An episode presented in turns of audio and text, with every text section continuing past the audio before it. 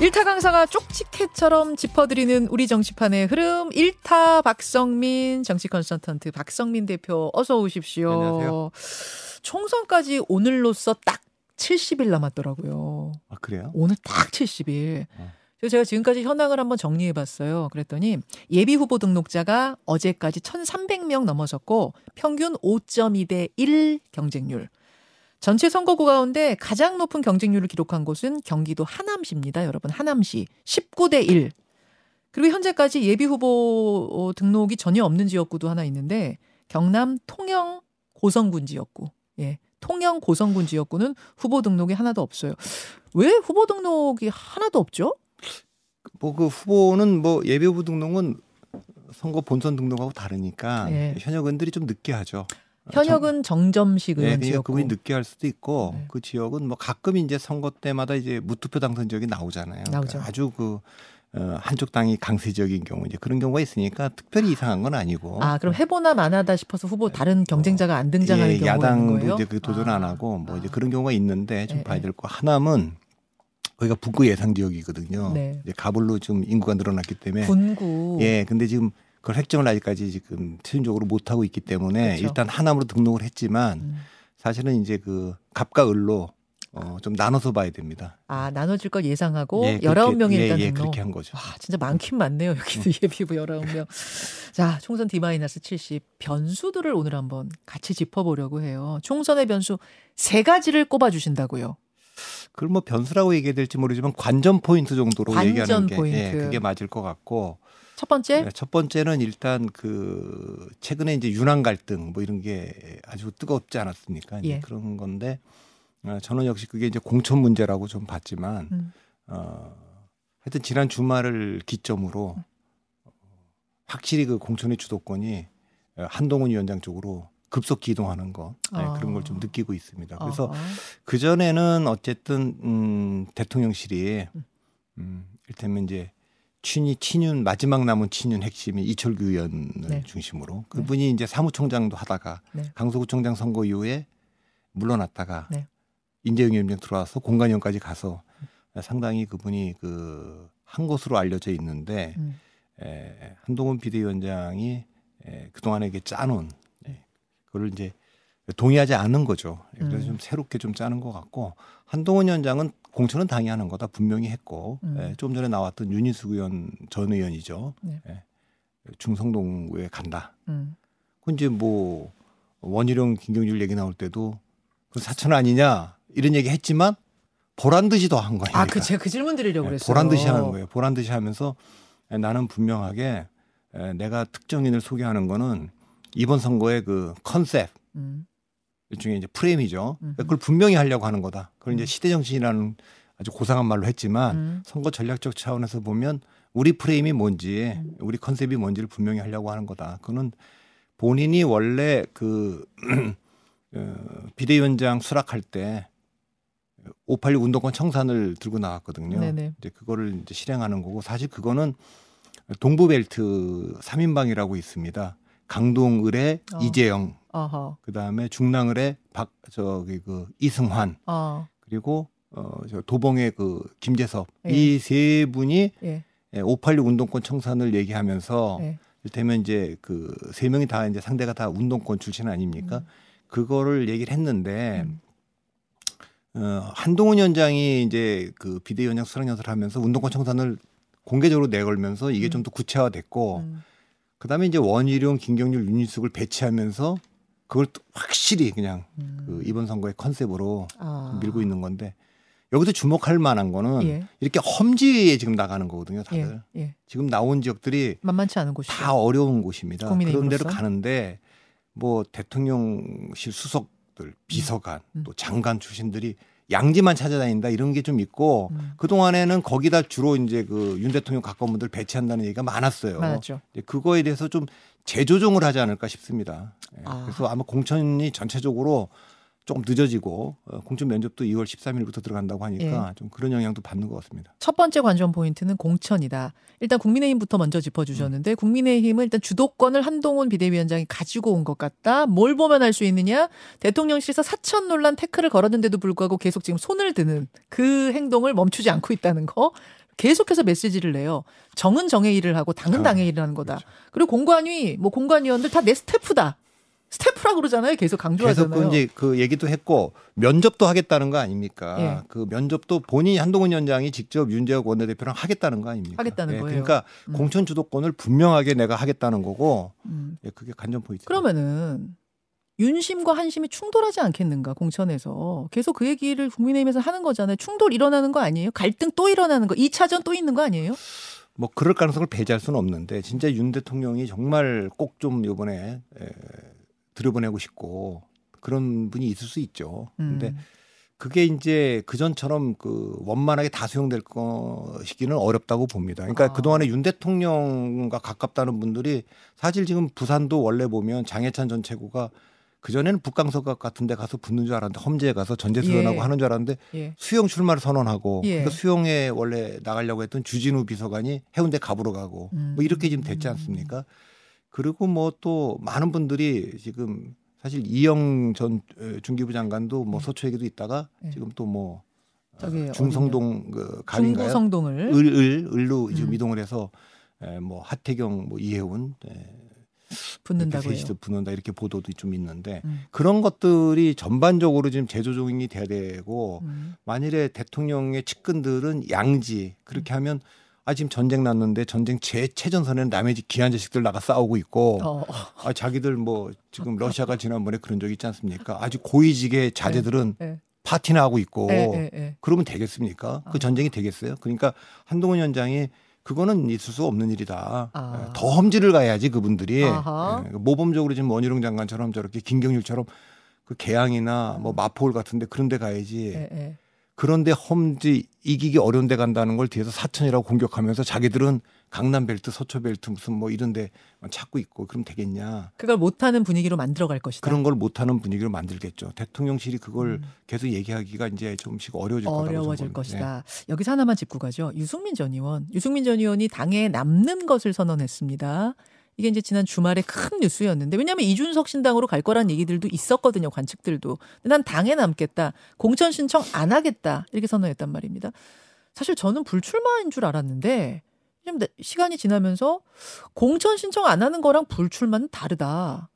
조금 전에 윤희숙 전 의원은 제가 듣기로는 아주 아주 아주 험지로 출마한답니다. 이 얘기까지 나왔어요. 그 뭐 보도도 있었죠. 어젯밤에. 예, 그런데 이제 그 보통 이제 공천 신청하지 않는 경우는 당 대표를 지낸 분들이나 예. 이런 분들은 안 하죠. 그 분위기 2010년에 홍준표 전 대표도 안 했을 겁니다. 음. 그랬더니 이제 그냥 그 당에서 에, 동대문을 나갔으면 좋겠다 이렇게 했던 걸로 기- 기억 하고 그러면 두 가지가 있거든요.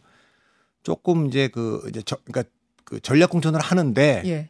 전략 공천을 공천 신청하지 않아도 전략 공천을 하는데 음, 그럴 경우에 조금 해볼 만한데 내보낼 수도 있고 음. 정말 험지로 내보낼 수도 있고 그렇습니다. 둘 중 하나죠. 예, 그러니까 본인은 그냥 어, 자기가 험지 출마하겠다고 선언한 건 아니고 예.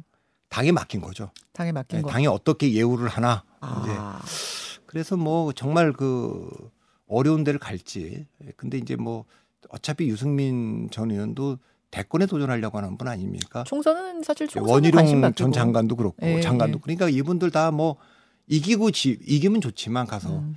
꼭 이기는 게 중요한 게 아니라 꼭 꺾어야 될 후보들을 자기들이 가서 그 싸우겠다. 상징적인 예, 곳. 이제 그렇게 될수록 음. 친윤이라고 하는 분들이 양지를 찾아가기가 어렵지 않겠습니까? 그 흐름으로 가는군요. 그럼 그 흐름으로 한동훈 비대위원장이 끌고 가기 위해서라도 유승민이라는 카드를 험지에 상징적으로 활용할 수 있다.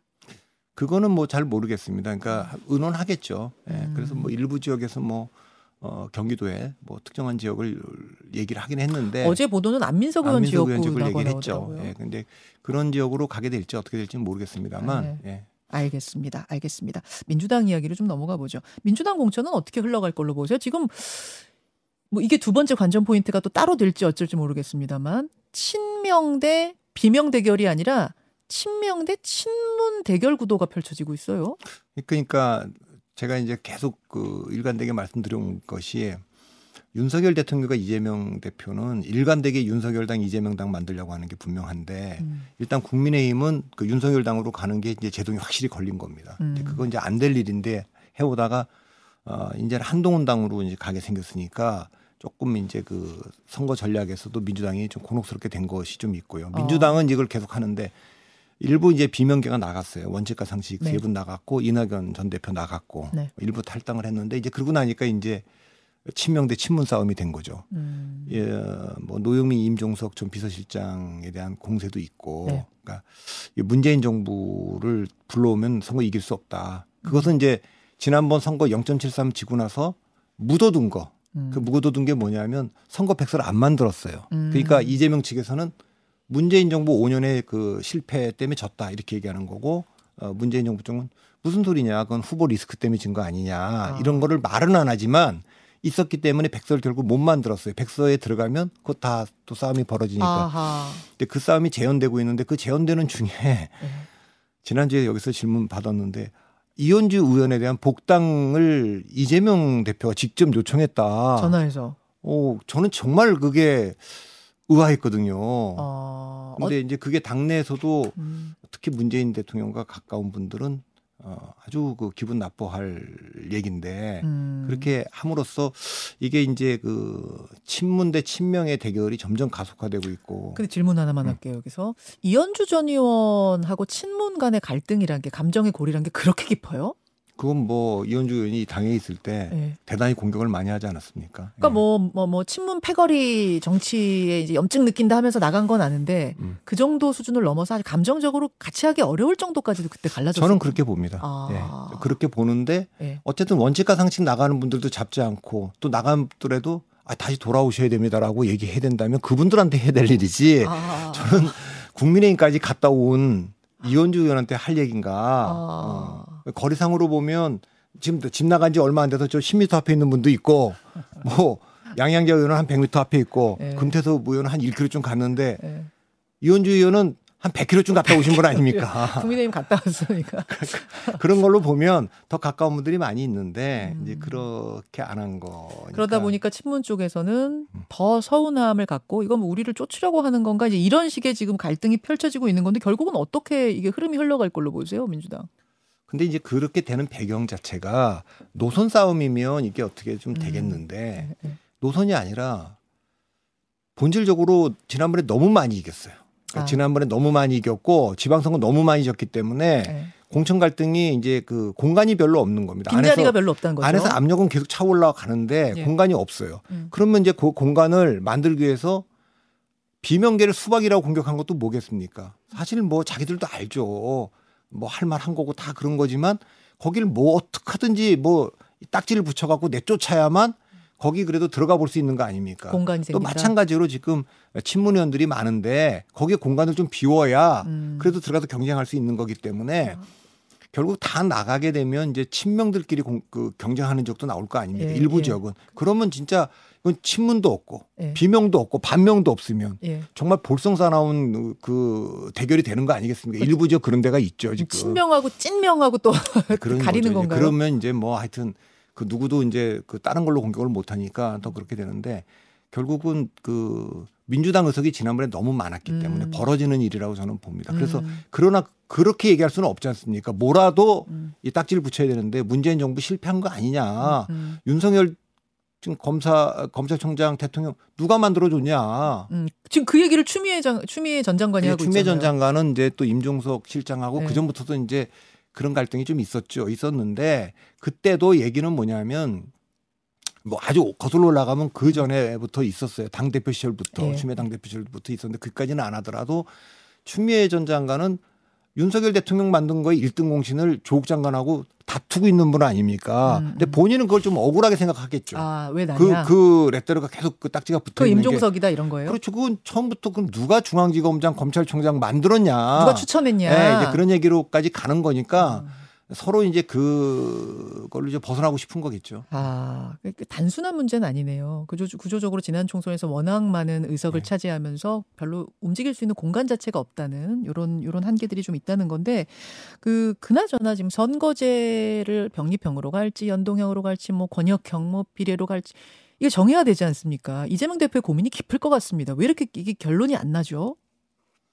그 결론은 내려져 있는 것 같은데 제가 보기에는 아, 그래요? 그거를 이제 어떤 명분을 찾아서 얘기하느냐 이제 그거일 것 같은데 뭘로 뭘로 알고 계세요? 뭐 뭐라고 느낌이 옵니까? 저는 그냥 권역별 병리평으로 느끼고는 있습니다. 아, 병리평으로 돌아가되 권역별이란 그걸 권역별 넣어서 정도 붙여서라도 가야 음. 무슨 그래도 명분이 있으니까 근데 뭐 제가 워낙 이런 거 잘 못 맞추는 걸로 유명한 사람이니까 또 틀릴 수 있. 볼게요. 근데 이제 그렇게 보는 근거는 또 제가 얘기를 해야 되니까 예. 정답은 틀려도 풀이 과정이라도 맞아야 될거 아닙니까? 풀이도 중요하죠. 풀이가 왜 중요하죠. 그렇게 예. 보세요? 왜? 일단 그 쭉 제가 보면 대선 패배 이후에 그 이재명 대표는 무리하게 국회의원 배지를 달았거든요. 당 대표도 그렇게 했고 이례적인데 그러니까 지금은 지역구 거기 나간다고 얘기를 계속 하고 있는데 네. 경우에 따라서는 뭐 안 나갈 수도 있는데 안 나갈 음. 경우에 비례대표라는 배지를 달기 위해서도 병리평이 좀 어쨌든 에, 편하고요. 예, 그렇게 하는 게 좋고 어.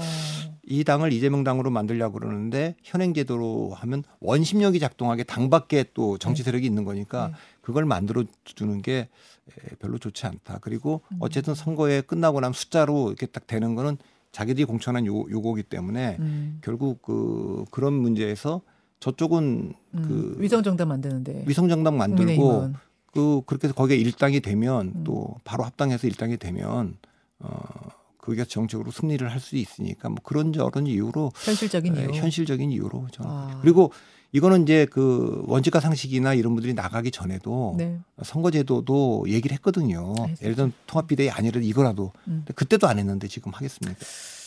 알겠습니다. 결국은 그렇게 결론이 나지 않을까 지금 보시는 건데 이 이야기 조금 더 깊이는 잠시 후에 하기로 하고 세 번째 변수, 세 번째 관전 포인트 넘어가겠습니다. 세 번째는 뭔가요? 그 뭐 지금 제3지대 얘기를 안 할 수가 없잖아요. 그렇죠. 제3 제3지대 지난주하고 이번주하고 다른 거는 실제로 그렇게 된 건지는 잘 모르겠습니다만 어, 원칙과 상식 그 음. 미래대연합인가요? 네. 이제 그것이 새로운 미래하고 합쳐서 2월 4일 날 지금 창당을 하겠다 이제 이렇게 얘기된 겁니다. 가칭 개혁 미래당. 개혁 미래당이라고 하는데 뭐 그건 확정된 건 아니고 또 다시 할 수 있다 그러는데 네. 어쨌든 그렇게 된 게 가장 큰 변화 아니겠습니까? 음. 저는 이게 그 좋은 선택인지 잘 모르겠어요. 아, 아, 통합 통합 창당하는 거예요? 그러니까 공동 창당? 빅텐트를 만드는데 네. 도움이 되는 선택인지 잘 모르겠어요. 이 중텐트가요? 예. 왜요? 그러니까 에, 그렇게 하는 것은 음 그러니까 이준석 개혁신당이 이미 만들어져 있고 네. 양양자 의원이 합류를 했고 만일에 이 상황에서 그 원칙과 상식 세 분, 미래대연합 세 분이 설전에 이준석 개혁신당으로 합류를 하면 음. 당연히 금태섭 도 그쪽으로 올 거라고 예견이 될 거고 음. 여기가 중심이 확실히 되는 거죠. 그렇죠. 그리고 여기로 현역 국회 네 명이 모인 거고 이제 나오는 분들도 이리 올 거고 아. 그러면 이제 그렇게 중심이 확실히 있는 상황에서 어, 이낙연 전 대표의 새로운 미래는 창당을 또 해나가겠죠. 음. 그렇게 돼서 호남을 기반으로 해서 또 확장을 할 텐데 음. 그거는 이제 3월 달에 가서 선거 연합을 해도 되고 음. 또 합당을 해도 되고 음. 뭐 이렇게 갈 수가 있고 이번 선거의 명확한 그 주연은 이번 음, 선거 드라마의 주인공은 이준석이다. 그러니까 이준석을 중심으로 가자. 이게 이제 분명히 이제 되는 거죠. 그 만약 나머- 그렇게 됐었었으면 그렇죠. 그 음. 나머지 분들은 조연의 역할을 음. 기꺼이 감수한다. 음. 그리고 뭐, 뭐 이렇게 됐을 텐데 지금 그렇게 안 됐잖아요. 지금 주연이 둘이죠, 이제. 이제 큰 갈라졌잖아요. 두 덩어리니까. 자, 그래서 네. 이제 생긴 문제는 첫째, 이주, 이번 총선 드라마의 주인공이 이준석이라고 하는 것을 인정하지 않고 음. 이준석의 공간을 굉장히 좁힌 겁니다. 네. 그래서 벌써 지금 한동훈이라고 하는 그 뉴스가 계속 그 헤드라인을 장악하고 있는 상황에서 더 이상 개혁신당발 그 헤드라인이 안 나오죠. 아, 나오긴 나와요. 논쟁적인 이슈들 뭐 그러나 약하죠. 그게. 아. 그러니까 적어도 만일에 아까 제가 말한 식으로 그렇게 중텐트가 쳐졌다면 네. 거기 지금 그 이준석도 그렇고 뭐 그 당에도 뭐 허은아, 김용남 이런 음. 분들도 있지만 뭐 쭉 있지 않습니까? 예. 그러면 한열분 정도는 이제 그 스피커가 되기 때문에 아침 라디오 프로에 쫙 다 나와서 그렇지. 설명을 했을 겁니다. 네. 그러면 이제 그날 그날 이수를 굉장히 빠르게 장악하고 있었을 텐데 자, 일단 여기까지 끊을 수밖에 없습니다. 시간 관계상 유튜브 오늘 댓글쇼로 조금 더 이어가겠습니다. 세 가지 변수 여러분 머릿속에 넣으셨죠? 일단 라디오는 인사드리죠. 고맙습니다. 자, 라디오 청취자들과 인사 나누고 유튜브로 조금 더 이어가겠습니다. 하여튼 박성민 대표 나오셨을 때는 본방송 시간을 넉넉하게 잡아 놓는데도 아 제가 말이 길어서 이 방송에 제가 아니 정이 안 돼서 짧게 짧게 잘 얘기를 못. 그게 아니고 항상 저희가 질문을 좀 크게 드려요. 큰 판 읽어주십시오. 맨날 그 부탁을 드리니까 짧게 정리하실 수도 없을 제가 거예요. 정치인들한테 코칭할 때는 예, 예. 두 가지로 짧게 짧게 하라고 얘기하는데 제가 잘 못해요. 원래 원래 그런 거예요. 코치를 해도 그 정리 다시 한번 하고 갈게요. 본 방송.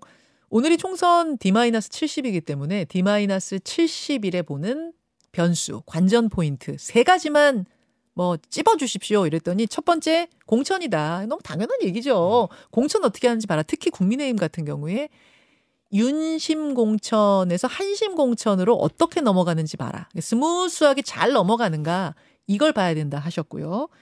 두 번째 변수는 민주당 얘기인데 민주당 공천 얘기인데 친문 친명, 친명과 친문의 갈등. 요게 또 어떻게 스무스하게 해결되는가 이제 그걸 보셔야 된다는 말씀이고 세 번째 변수를 하다가 우리가 넘어왔는데 세 번째 관전 포인트는 제3지대다. 여기서 좀 흥미로웠던 게 어. 중 텐트가 이렇게 두 개 딱 쳐지는 게 아니라 한 텐트에 힘이 확 실리면서 주연이 확실해야 주연이 확실했어야 제3시대의 성공률이 더 높다는 이야기를 하다가 지금 우리가 왔거든요. 그렇죠. 근데 이준석 이준석 대표가 뭐 주연이어야 된다고 보시는 거예요? 뭐 좋아서 그러시는 거예요? 아니면 그런 건 좋, 좋다 싫다 떠난 제가 좋아하는 그 하고 상관없이 상관없이 제가 뭐 이런 얘기 하면은 뭐 조금만 한마디 하면은 네. 내가 뭐 갑자기 준석 파파가 되고 이러는데 그런 거 아니고 그런 거 아니고 그러니까 제가 보는 이번 선거의 주인공은 네. 어쨌든 그 지난번에 제가 대만의 그 민중당 얘기도 했지만 제3당이 되려면 지금 유동성이 많은 그 음. 사실 식당을 할 때 최근에는 이제 보신탕도 이제 그 법으로 나오고 막 그랬는데 단골 손님이 있겠지만 음. 계속 줄 거 아닙니까? 줄어들겠죠. 그러면 어디 가서 장사해? 뭐 유동인구 많은 데 가서 장사를 해야 될 거 아닙니까? 특히 어. 젊은 층들이 많이 오는 그럼 거기에 맞는 식단을 갖고 해야죠. 음. 그런 면에서 이번에 지금 유동성이 지금 최근에 2030에 제일 많기 때문에 음. 그 2030이 계속 캐스팅 보트를 하고 있기 때문에 여기에 지금 어필할 수 있는 이준석이 주인공일 수밖에 없다. 아, 잠깐 다시 오해가 없게 정리하자면 정리하자면 음. 이준석 대표가 뭐 좋고 싫고 이 문제 아, 전혀 아니고 네, 네, 전혀 아니고 제3지대가 성공하려고 한다면 조언을 주신다면 음. 일단은 풀이 지금 스윙 보터가 가장 많은 2030 쪽을 겨냥해야 하고 그러면은 이 주자들 중에 누가 제일 유리하냐 하면은 이준석 대표이라는 그 말씀하시는 거고. 제가 이제 2016년도 예. 또 반대 그땐 주인공이 안철수 아닙니까? 근데 예. 1차 동력이 호남에서 붙었어요. 예. 그다음에 2차 동력이 유승민 그 새누리당에서 공천 배제하면서 예. 중도 보수가 이탈해서 2차 동력이 붙었고 예. 마지막에 2030이 붙었어요. 예. 이번엔 거꾸로 갈 겁니다. 1차 동력이 2030이고 어. 2차가 이제 중도고 3차가 호남일 거예요. 아. 그러기 때문에 음흠. 1차는 그 2030을 중심으로 그 이준석 개혁신당이 불을 붙이고 음. 두 번째는 원칙과 상칙 같은 분들이 금태섭 음. 양양자 합류하면서 중도표를 가져오고 예. 세 번째는 이제 이낙연 대표가 합류하면서 호남이 호남표를 가져오고 그게 1차 동력, 2차 동력, 3차 동력이 다 붙어야 되는데 아하. 지금 1차 동력이 불이 붙다가 그냥 찬물을 끼얹은 격이에요. 그러니까 거기도 가라앉고 아. 제3당이 되려면요. 네. 그 국민의당은 2016년 2월 2일 날 창당을 했습니다. 그러니까 네. 그 전까지 뉴스를 엄청나게 점했어요. 누가 들어왔다. 음. 뭐 김한길, 박지원, 정동영, 맞아. 천정배 이런 분들이 들어온다 만다 뭐. 들어온다 만다. 뭐, 뭐 박영선도 온다 만다. 네. 그러다가 뭐 김종인 비대위로 갔다 막 이런 얘기가 있으니까 장난 아니었어요, 그때. 뉴스를 장악을 하고 있잖아요. 완전 장악이었어요. 지금 어떻게 된 제3당은 한동훈이나 이재명 여기가 움직일 수 없는 상황이었잖아요. 적어도 2주간은. 맞아요. 그러니까 윤, 윤한 충돌이 와갖고 여기 방송 같은데 해도 누가 나와서 음. 윤석열 편을 들겠습니까? 한동훈 편을 들겠습니까? 안 나왔을 거예요. 이재명 음. 쪽도 마찬가지. 문재인 편을 들겠습니까? 이재명 편을 들겠습니까? 음. 이빈 공간에 음. 쫙 들어와서 제3지대가 어, 제3지대가 한 10여 명이 그냥 모든 방송국에서 네, 나와서 음. 매일 얘기를 할 수 있는 공간인데 이걸 다 시간을 허비해 버렸지 않습니까? 아. 그러니까 만일 제가 전략가 제3지대 전략가라면 아. 지금은 양쪽이 그 힘의 네. 공백 상태인데 예, 예. 이걸 치고 들어가야 된다. 아. 그렇게 조언을 했을 것 같아요. 그렇게 해서 음. 뉴스 헤드라인을 계속 장악하고 있어야지 오늘은 이 사람이 합당하고 음. 이렇게 뭐가 보이면 깃발이 보이면 음흠. 아, 바깥에서 그 정당 지지율이 한 15%쯤 되면 음.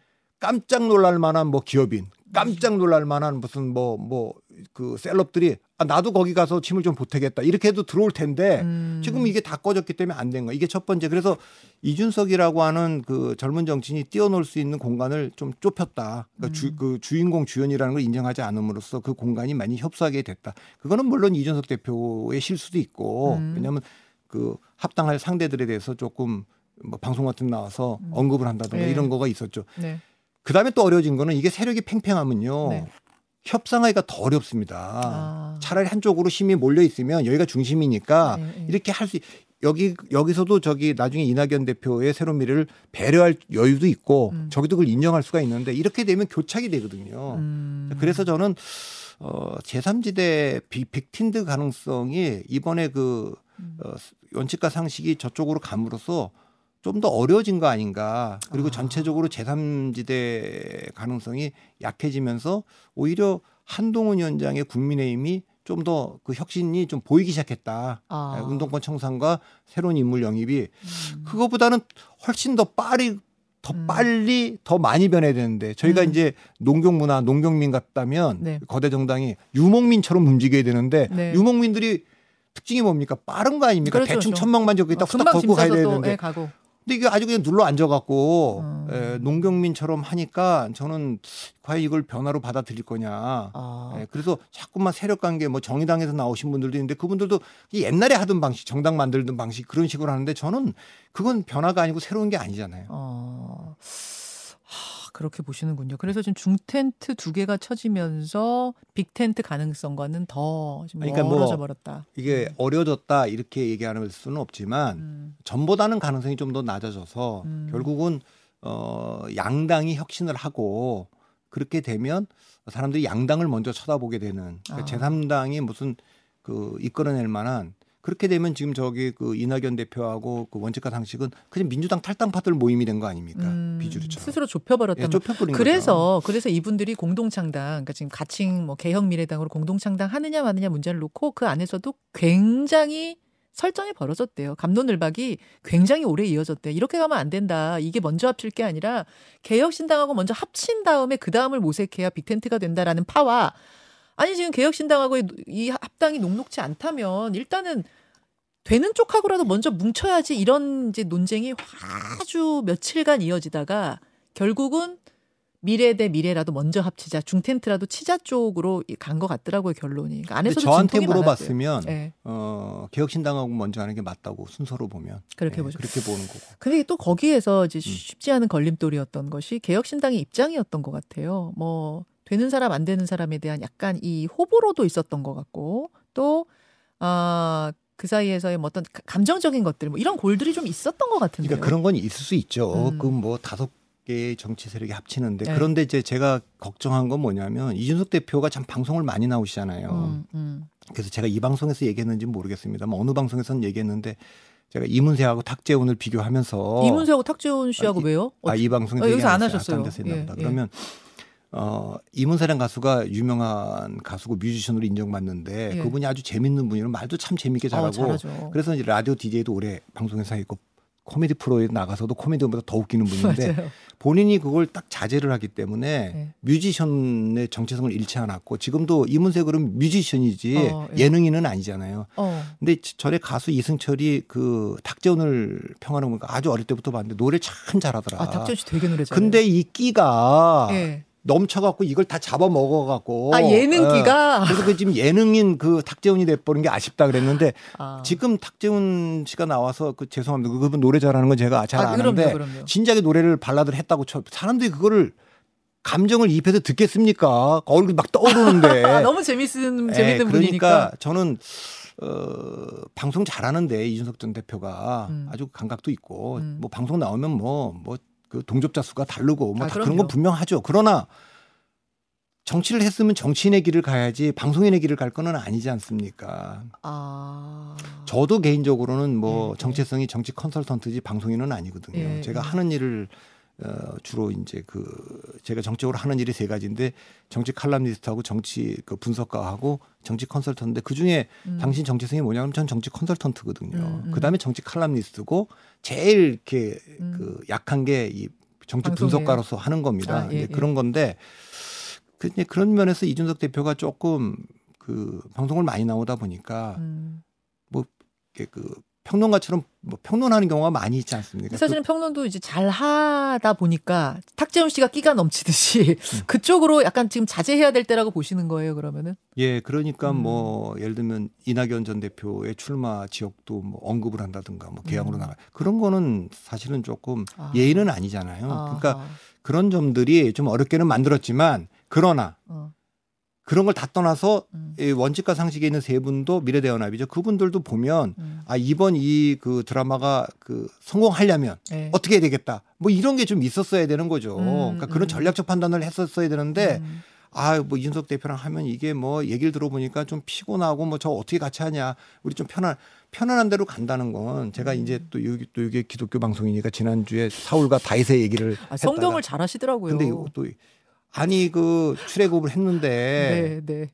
힘들다도 가난으로 가야지 적각골이 흐르는다 그렇지. 어떻게 그 다시 돌아가요? 돌아갑니까 아무리 거기가 거기는 뭐 먹을 것도 있고 잠잘 것도 있고 네, 네. 하더라도 네, 네. 그래도 나왔으면 힘들더라도 강야를 건너서 건너야지. 가난으로 가야지 아, 그런 아쉬움이 있죠 그러니까 그 아- 안에서는 치열하게 논쟁했는지 모르지만 바깥에서 보면 음. 그건 민주당 탈당파들 모임인데 어, 그냥 안착한 느낌이 들어버린다. 예예 그 그러면. 그분들한테 새로운 얘기를 들을 게 뭐가 있지 아, 그러니까 이분들은 빅텐트를 빅텐트가 최종 목표고 빅텐트 가기 전에 잠깐 들르는 집 으로 생각하고 있을 거예요. 이 중텐트로 끝난다는 생각은 아무도 안 할 거예요, 거기에. 이제 그렇기 때문에 빅텐트 가능성은 있는데 예. 여전히 예. 이- 이대로 안 되니까 그래서 개혁미래당이라는 이름도 썼을지 모르겠어요. 예. 근데 제 눈에는 예. 뭐그 제가 잘못 볼 수 있습니다. 음. 더 어렵게 만든 게 아닌가. 아, 예. 그래서 뭐- 이거를 세력을 좀 불려서 음. 그 이준석 대표를 조금 이렇게 좀그 길들이고 음. 그러면 저는 더 안 할 것 같아요. 더 안할 이준석 것 대표. 예, 같아요? 예. 어, 그렇군요.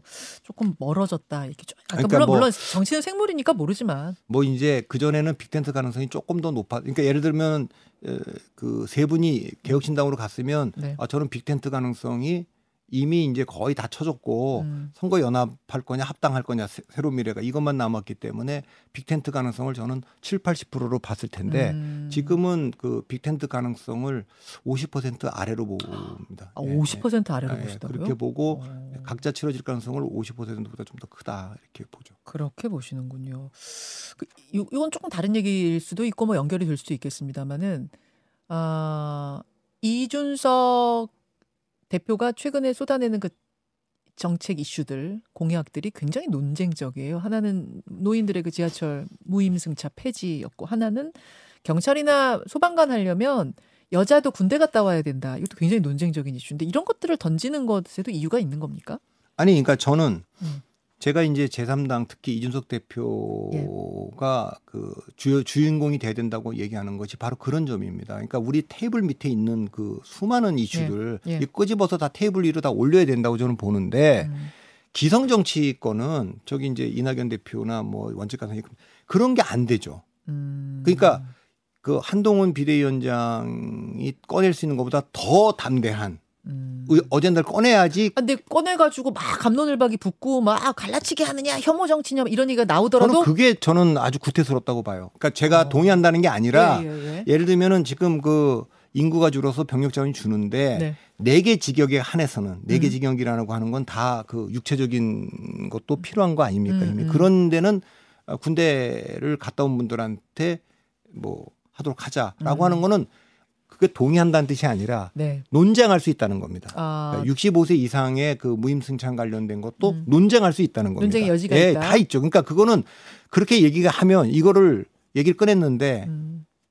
이게 무슨 뭐 노인을 혐오하는 거다 막 그렇게 그 나와서 윽박 여기도 한번 했다면서요. 아, 그래서 예, 예. 막 윽박 지르진 않고 토론했어요. 음, 노인 토론했죠. 회장님하고 아 그러니까 얼마나 좋습니까? 대표하고. 그 토론하는 게 예, 예, 예, 그렇게 맞아요. 하고 그러니까 새로운 세대가 새로운 어젠다를 테이블 위에 다 올리면 그것이 이제 그 2030 유권자들한테 아, 당장 되지는 않더라도 맞아 나도 그렇게 생각하고 있었던 측면이 좀 있어 이런 것들에 대한 관심을 좀 끌 텐데 아, 그러지 않으면 제3지대가 도대체 뭘로 관심을 끌겠어요. 아, 그런 전략이구나. 그러니까 그게 동의하든 동의 안 하든 그런 이야기들이 물밑에서 있다면 그걸 수면 위로 올려서 이슈를 환기시키고 저- 논쟁의 장을 연다. 기존 정치권에서 한 번도 나오지 않았던 이야기를 꺼낸다. 뭐 이런 느낌?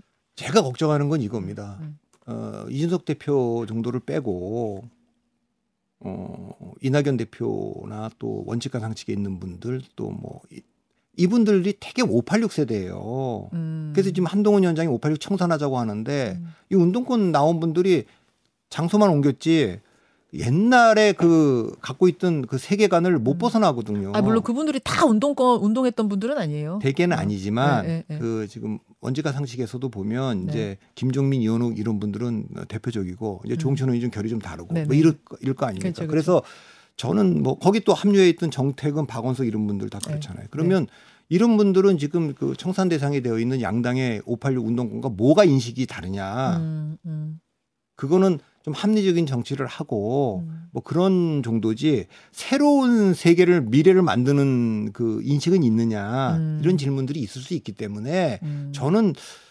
제3당이 이 국면에서 좀 성공하려고 그랬으면 아, 시장 예상을 뛰어넘는 담대한 뭐가 어젠다가 나와야 되는데 그거 다시 돌아가 버린 것 같아서 아. 그걸로 될까라는 회의감이 좀 들었다는 제, 제 개인의 감상입니다. 알겠습니다. 변수 세 가지 정리해 주셨어요. 마지막이 이제 제3지대 이야기였는데 아까 본 방송에서 시간이 없어서 조금 지나온 것들 중에 아, 민주당 공천 얘기요. 민주당 공천 얘기. 그리고 이제 민주당의 지금 선거제를 놓고 어, 뭐 결정 못 하고 있는 부분들. 어, 사실 민주당의 고민이 클 것 같아요. 아까 말씀하셨다시피 일단 공간이 별로 없다는 거. 다 현역들이 워낙 자리를 다 차지하고, 차지하고 있기 때문에 빈자리가 별로 없다는 근본적인 근원적인 문제가 하나 있고 거기다가 여기는 한동훈 비대위원장으로 어쨌든 간판이 바뀌면서 뭔가 막 뭐 되든 안 되든 새로운 걸 막 던져 보려고 하고 공간이 또 이러는데 지난번에 너무 많이 잡고 공간도 너무 많고, 너무 많고 널널하고. 음, 음. 근데 민주당은 일단 이재명 대표 체제가 굳건하고 안정적이라는 게 좋은 점도 있지만 이게 혁신의 이미지를 주기가 쉽지 않다는 거 이런 좀 근원적인 고민들이 있어요. 그러니까 지금 민주당은 저는 뭘로 낙관하고 있는지를 모르겠어요. 그러니까 저 정권 심판론이라고 하는 것은 윤석열 대통령 얼굴로 이 선거를 치르고 예. 윤석열 당으로 만들 때 음, 작동할 텐데 음. 지금 비키고 있잖아요. 그러니까 의도- 원해서 비키는 건지 아, 비- 밀려나는 비킨다. 어 비, 밀려나고 있잖아요. 밀려나고 예, 있다. 그래서 음. 지금 중심에 지금 누가 서냐? 음. 갑자기 한동훈 위원장이 서고 있고 한동훈 위원장이 공천도 주도할 뿐만 아니라 음, 선거 전략 컨셉을 지금 잡고 있지 않습니까? 음, 음.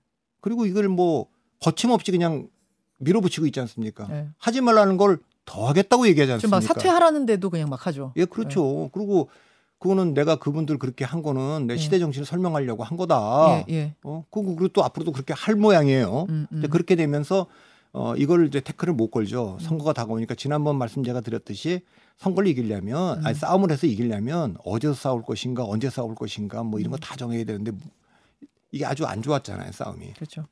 총선 앞두고 비대위원장하고 싸워서 이길 수가 없습니다 공천권 가진 비대위원장하고 음. 그런 면에서 한동훈 위원장이 조금 이제 이 이제는 돌아갈 수 없기 때문에 그렇게 가고 있는데 민주당은 반면에 음. 거의 지금 혁신이 잘 안 보이는 거예요. 매일 지금 보이는 게그 뭐 친명이 친문 공격했다. 음. 뭐 이런 것만 지금 나오고 있고 음. 그래서 과연 지금 어 윤석열 대- 대통령과 이 그 국민의힘이 실망해서 이탈하는 중도층과 음. 2030이 가다가 네. 개혁신당 이준석 개혁신당의 방파제에 탁 걸려갖고 거기 막혀서 머무르고 넘어가지 않고요. 음. 민주당으로 안 넘어가는데 민주당은 어쨌든 분열이 생겨서 음. 이낙연 또 원칙 상식 이런 분들이 있고 앞으로 또 친문 일부 중에 나올지도 모르는데 이렇게 되면 음. 승리할 수 있습니까? 음. 그러니까 저는 그게 굉장히 어, 낙관적인 상황이고 2030이 그러니까 실제로 굉장히 민주당이 주류가 되는 데는 2030이 거기 개를 같이 했거든요. 음. 근데 문재인 정부 때 공정이라든가 이런 거 실망을 해서 2030이 떠난 것도 있습니다. 음. 그게 그때 인천공항 비정규직을 정규직 한다는 거 부동산 정책 이런 것도 좀 있고 조국 사태 이런 것도 음, 그렇죠. 있었지만 국제 정치 미중 패권 전쟁이 되면서 중국이 대만을 위협하고 북한이 대한민국을 위협하는 상황에 대해서 음. 일본에 대해서 또 굉장히 그 적대적인 정책을 쓰고 그랬는데 예. 그거에 대해서 2030이 동의를 잘 안 하지 않습니까? 아. 중국과 북한에서 가장 비판적인 그 세대인데 이 세대가 아. 공정보다는 자유를 더 원하는데 그것도 개인의 자유를 예, 예. 노동 정책도 음. 민노총 한노총 중심의 그 음. 연공제보다는 성과제로 가자고 얘기하는 세대인데 음. 그러면 저는 민주당 그다음에 지금 뭐, 뭐 서민들하고 복지 자꾸 얘기하는데 지금은 삼성전자도 반도체 패권을 유지할 수 있는지도 지금 모르고 음. 미국, 일본, 대만을 넘어갈지도 모르는 상황 네. 아닙니까? 그래서 국가 주도의 산업 정책이 지금 다시 부활하고 있는 상황인데 네, 네.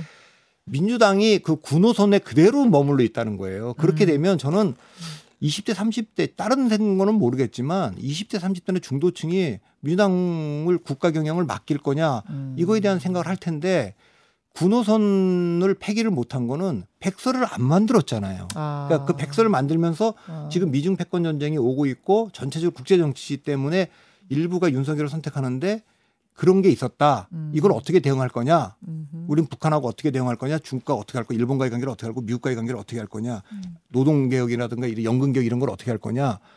이런 논쟁이 없잖아요. 그 안에 지금. 음. 민주당이 지금 잘 안 들리고 안 보입니다. 음흠.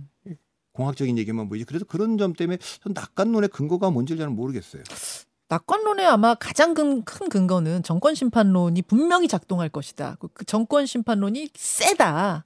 이, 이 부분 아니에요? 워낙 세서 이거 아마 거기에 국민의힘은 그벽못 넘을 거다. 이거 아니에요? 예, 그러니까 그렇게 얘기할 수 있는데 보통 제가 이제 세 가지 지표를 참고해야 된다고 얘기하거든요. 하나는 대통령 긍부정 평가, 음. 그다음 두 번째는 구도로서 여당 찍을 거냐 야당 찍을 거냐, 예. 그다음 세 번째가 야당이 대안이냐. 예. 근데 세 번째 이 야당이 대안이냐에서 굉장히 지금 그 약하다. 약한 거죠. 음. 그다음에 대통령 제가 작년에도 어느 신문에 글을 기고할 때 이랬어요. 대통령이 대통령 얼굴로 치르려면 네. 대통령 지지율이 40% 이상으로 올라오든가 네. 그게 불가능하다면 대통령 얼굴 빼야 빼고 된다.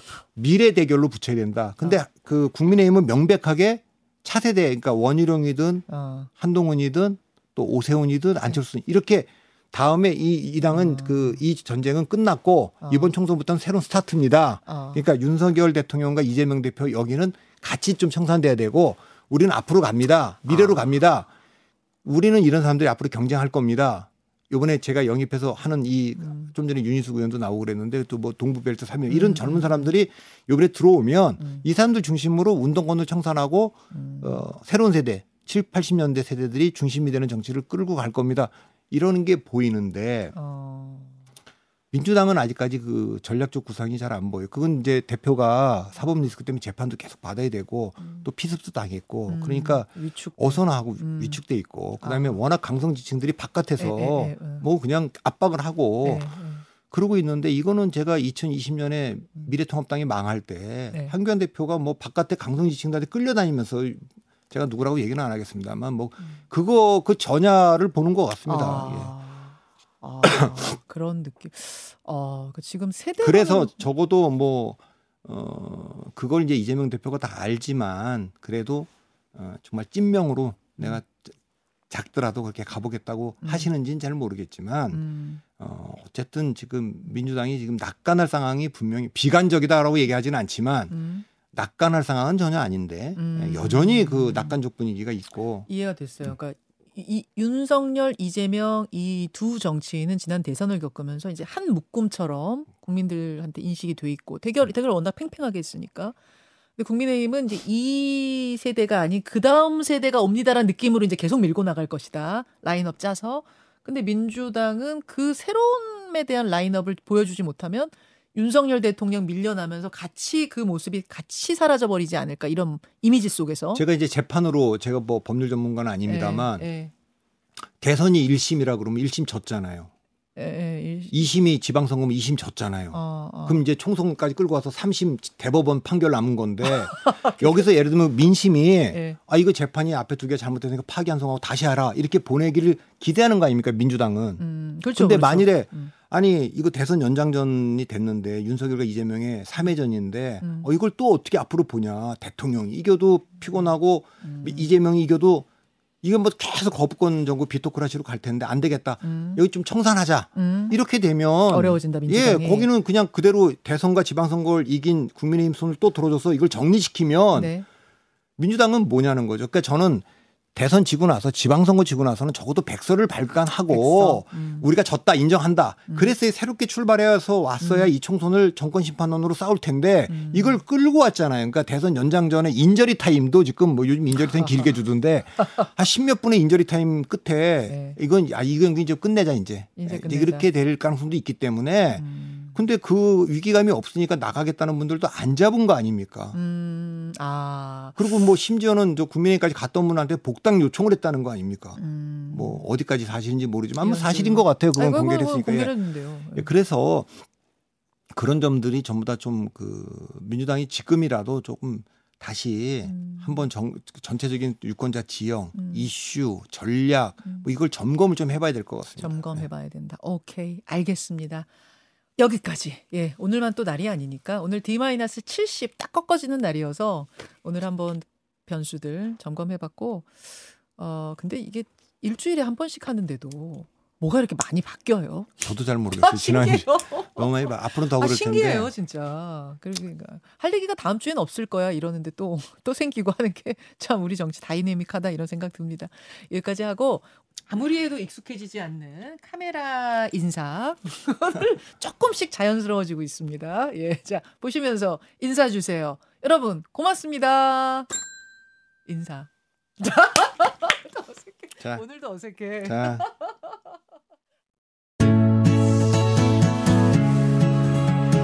김현정의 뉴스쇼는 시청자 여러분의 참여를 기다립니다. 구독과 좋아요, 댓글 잊지 않으셨죠? 알림 설정을 해두시면 평일 아침 7시 20분 실시간 라이브도 참여하실 수 있습니다.